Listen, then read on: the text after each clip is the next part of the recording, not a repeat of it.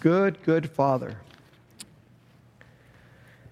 Our scripture today comes from the book of Hebrews, chapter 4, verses 12 to 16. I'll be reading from the New Revised Standard Version, Hebrews chapter 4, verses 12 through 16. Indeed, the Word of God is living and active, sharper than any two edged sword, piercing until it divides soul from spirit, joints from marrow. It is able to judge the thoughts and intentions of the heart. And before him, no creature is hidden, but all are naked and laid bare to the eyes of the one to whom we must render an account. Since then, we have such a great high priest who has passed through the heavens, Jesus, the Son of God. Let us hold fast to our confession. For we do not have a high priest who is unable to sympathize with our weakness, but we have one who, in every respect, has been tested as we are, yet without sin. Let us therefore approach the throne of grace with boldness, so that we may receive mercy and find grace to help in time of need. Word of God for us this morning. The Word of God is living and active. Nowadays, when we think of living and active, we turn the words around and call it active living and associate it with seniors. Active living has to do with what? Doing things that are healthy for you, incorporating physical activity in your life, eating well, in the hopes of being able to live a better and fuller life. When we talk about active living, we really talk about what we do to live longer and, and be healthier. Someone actively living is not just existing on the couch, getting up only for the absolute necessities. Somebody actively living is actually doing things on a regular basis. But when we talk about living and active, to describe the Word of God, it is a different connotation. Because you see, the emphasis here is first on living. This is a word that is alive. This is a word that produces life. This is a word that is thriving and continuing to produce. It is alive in many ways. It is alive in the sense that it brings life to us by telling us what we need to know about God. It is also alive in the sense that it can dwell in us. It's a living word that can live in our hearts. But it's more than just the written word of God. We know that anytime we refer to the word of God, we are reminded of John 1 1, that the word was with God and the word is God. We are reminded of Jesus as the word of God. So this is also a proclamation that Jesus is living, that Jesus is alive, that he's alive in us and through us and for us. But then there's that part of active, living and active. Active means that there is activity, that there is stuff going on, that the Word of God paired up with our lives and our faith is always producing change, transformation. It's always doing something in us and for us. The Word of God is both active and living. It is not static, it does not stay still. It is always going forth, and it is always working for our good. The activity of God's Word is life giving. Jesus gave us life, and His work is a continuing action in our lives. This is why it's so odd when the description of God's word is paired up with the description of a double edged sword. Because when we think of sword, we think of death and killing, don't we? We think of cutting somebody up, killing them, eliminating them. But if you notice the description, it says that the word of God is as sharp as a double edged sword that pierces until it divides soul from spirit, joint from marrow. It is said to be able to judge the thoughts and intentions of our hearts. Have you ever tried to fillet a fish with a dull knife? It's like the worst experience. You just can't get in there. You can't get to the, to the, to the bone to be able to separate out the meat from the bone. You can't get to where you need to get because the knife just won't cut through it. And what the scripture is trying to tell us is that it is sharp, that the word of God is so sharp that it can reach those parts of us that are hard to reach. That it can cut through all the stuff that's on the way to get there, and that it can make it clear to the innermost parts of our lives. The idea that it judges the thoughts and intentions of our hearts tells us that it sees through all of our pretense and all the good face that we try to put for everybody else. And it automatically gets to the core and the heart of what we're going through. This certainly isn't the only time that we have heard of God's word being a sword or being like a sword. If you remember when we talked about the armor of God in the book of Ephesians, we were told that the, the sword was the sword of the Spirit, the Word of God, that it was the only offensive tool in the armor. If you've read Revelations, you know that there's a description of the glorified Christ that has a sword coming out of his mouth. And there, the implication clearly is that there is judgment that comes through the Word of God. But the emphasis here on Hebrews is on sharpness. The emphasis is on the ability of the Word of God to get to the core of what needs to be gotten to. The emphasis is that it reveals the most innermost parts of us, and that before God, nothing is hidden. It says, before God, no creature is hidden, no thought is hidden, basically, no intention, no action. There is nothing that we can hide from God. But let's admit it, doesn't stop people from trying, doesn't it? There's always somebody who thinks they can pull one on God, and it's always amazing to me because God's got to be somewhere laughing because, I mean, there's nothing that is hidden from God. He sees right through everything. But God doesn't just see right through us, He sees right into us through His Word. You see the Word of God interacting with all of the stuff that is going on inside of us, continues to remind us of God's truth and God's grace. Even as we look at our own frailties and our own weaknesses, the Word of God reminds us that there's redemption, there's grace, there's forgiveness. But it is an intimidating thought to think that nothing is hidden from God that there's nothing about us that God does not know, that in front of Him, everything is hanging out.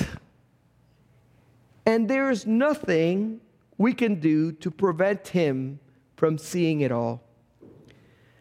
The words used in Scripture are laid bare and naked before God. And I don't know about you, but a lot of times when we stand before the mirror, we go, oh my gosh, I got to work on that. It's embarrassing, it's intimidating to see yourself bare and naked. Just think how intimidating it is when we look at ourselves and see all of our failings, all of our shortcomings, all of our doubts, all of our fears and concerns, our illnesses, our sickness, and our sin. And when we see ourselves in that mirror, oftentimes we are not filled with any good feelings or thoughts. We're filled with what? Oh my, I need a lot of help. I need a lot of God. And it is great to know that even though we feel that way, after God looks at the totality of who we are and where we are, He still loves and wants us. He still wants to redeem us and forgive us. He still wants to be in relationship with us. I mean, there are people we only know 25% of and we don't even like them. And here, God knows everything about us, and He still wants to be in relationship with us and save us and redeem us. This is where the work of Jesus Christ commends the living Word of God working in us. Jesus, the Son of God, serves as our high priest. He serves as the one that goes before the Father continually on our behalf. But He does so from a very special place, from a place of understanding. You see, He has lived as we live. He knows what it means to lose a loved one. He has shed a tear. He understands grief. He understands sickness.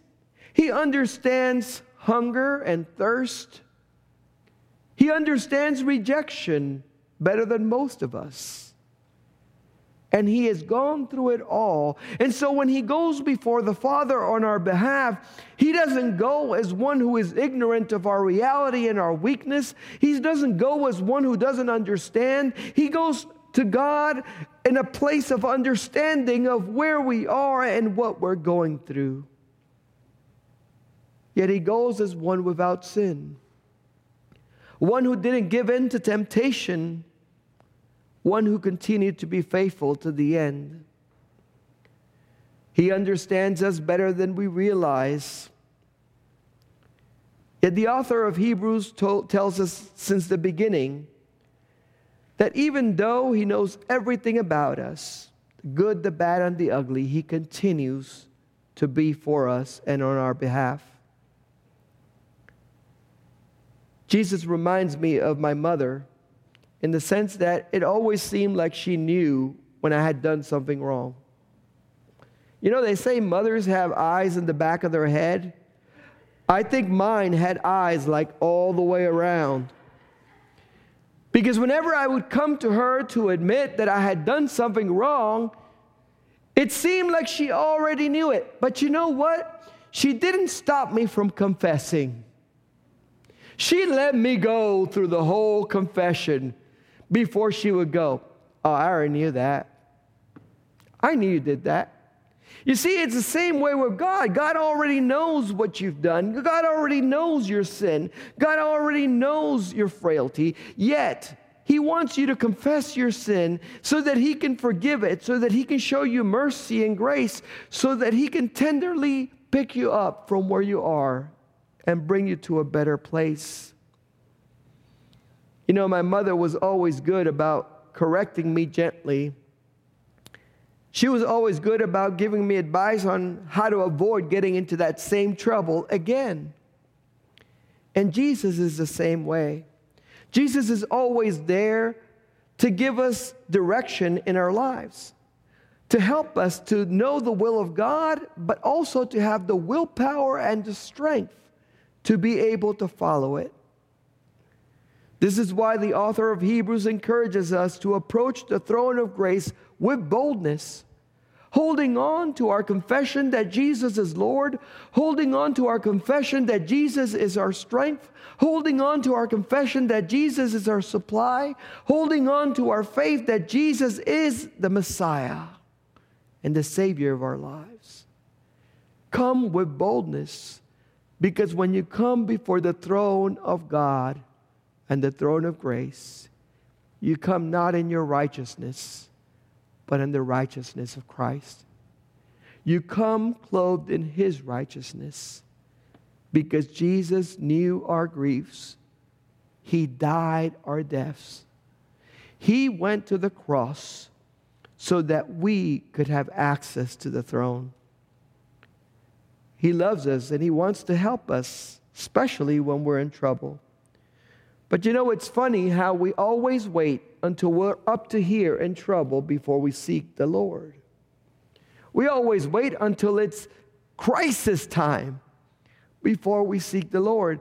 And what the author of Hebrews was saying was don't wait that long. Go ahead and approach the throne of grace. Go ahead and come before the Father, knowing that Jesus is with you and for you, and present your confession and receive redemption and receive forgiveness. The author of Hebrews wants us to understand that through it all, God will continue to redeem and love us through trials, through temptations, through sickness, through whatever we are going through.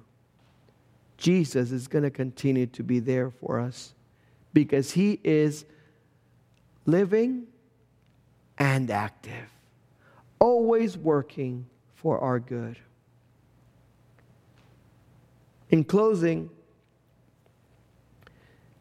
when I thought about this word and I thought about how the word of God pierces to the innermost part of our soul, reveals everything about us. It made me feel like most of us would feel, oh gosh, that's embarrassing. All the things that I know about myself, that you know about yourself, are disclosed before God. But then when I read the second part, and I heard about the grace of Jesus being with us as we go before the throne to present even those things to be forgiven, then I felt reassured in the grace of God that covers all of our sins. And it helped my faith because it reminds me that I am not standing there alone. I'm standing there on Jesus' foot, uh, shoulders. I'm standing there on His grace. I'm standing there because of His love. So let us work to continue to present our lives before God, to know that Jesus is always for us, and to know that He is active and living even today in our lives. Let us pray. Heavenly Father, we thank you. We thank you for the access that we have to you in Jesus Christ. We thank you that we can come to the throne of grace through your mercy and your love. Thank you, Lord, for loving us despite of all of our shortcomings. And thank you, O Lord, for receiving us into your presence. Help us, O Lord, to continue to confess Jesus Christ as our Lord and to confess our sins before you, that we might find forgiveness and grace and love. We pray that in the name of Jesus Christ. Amen.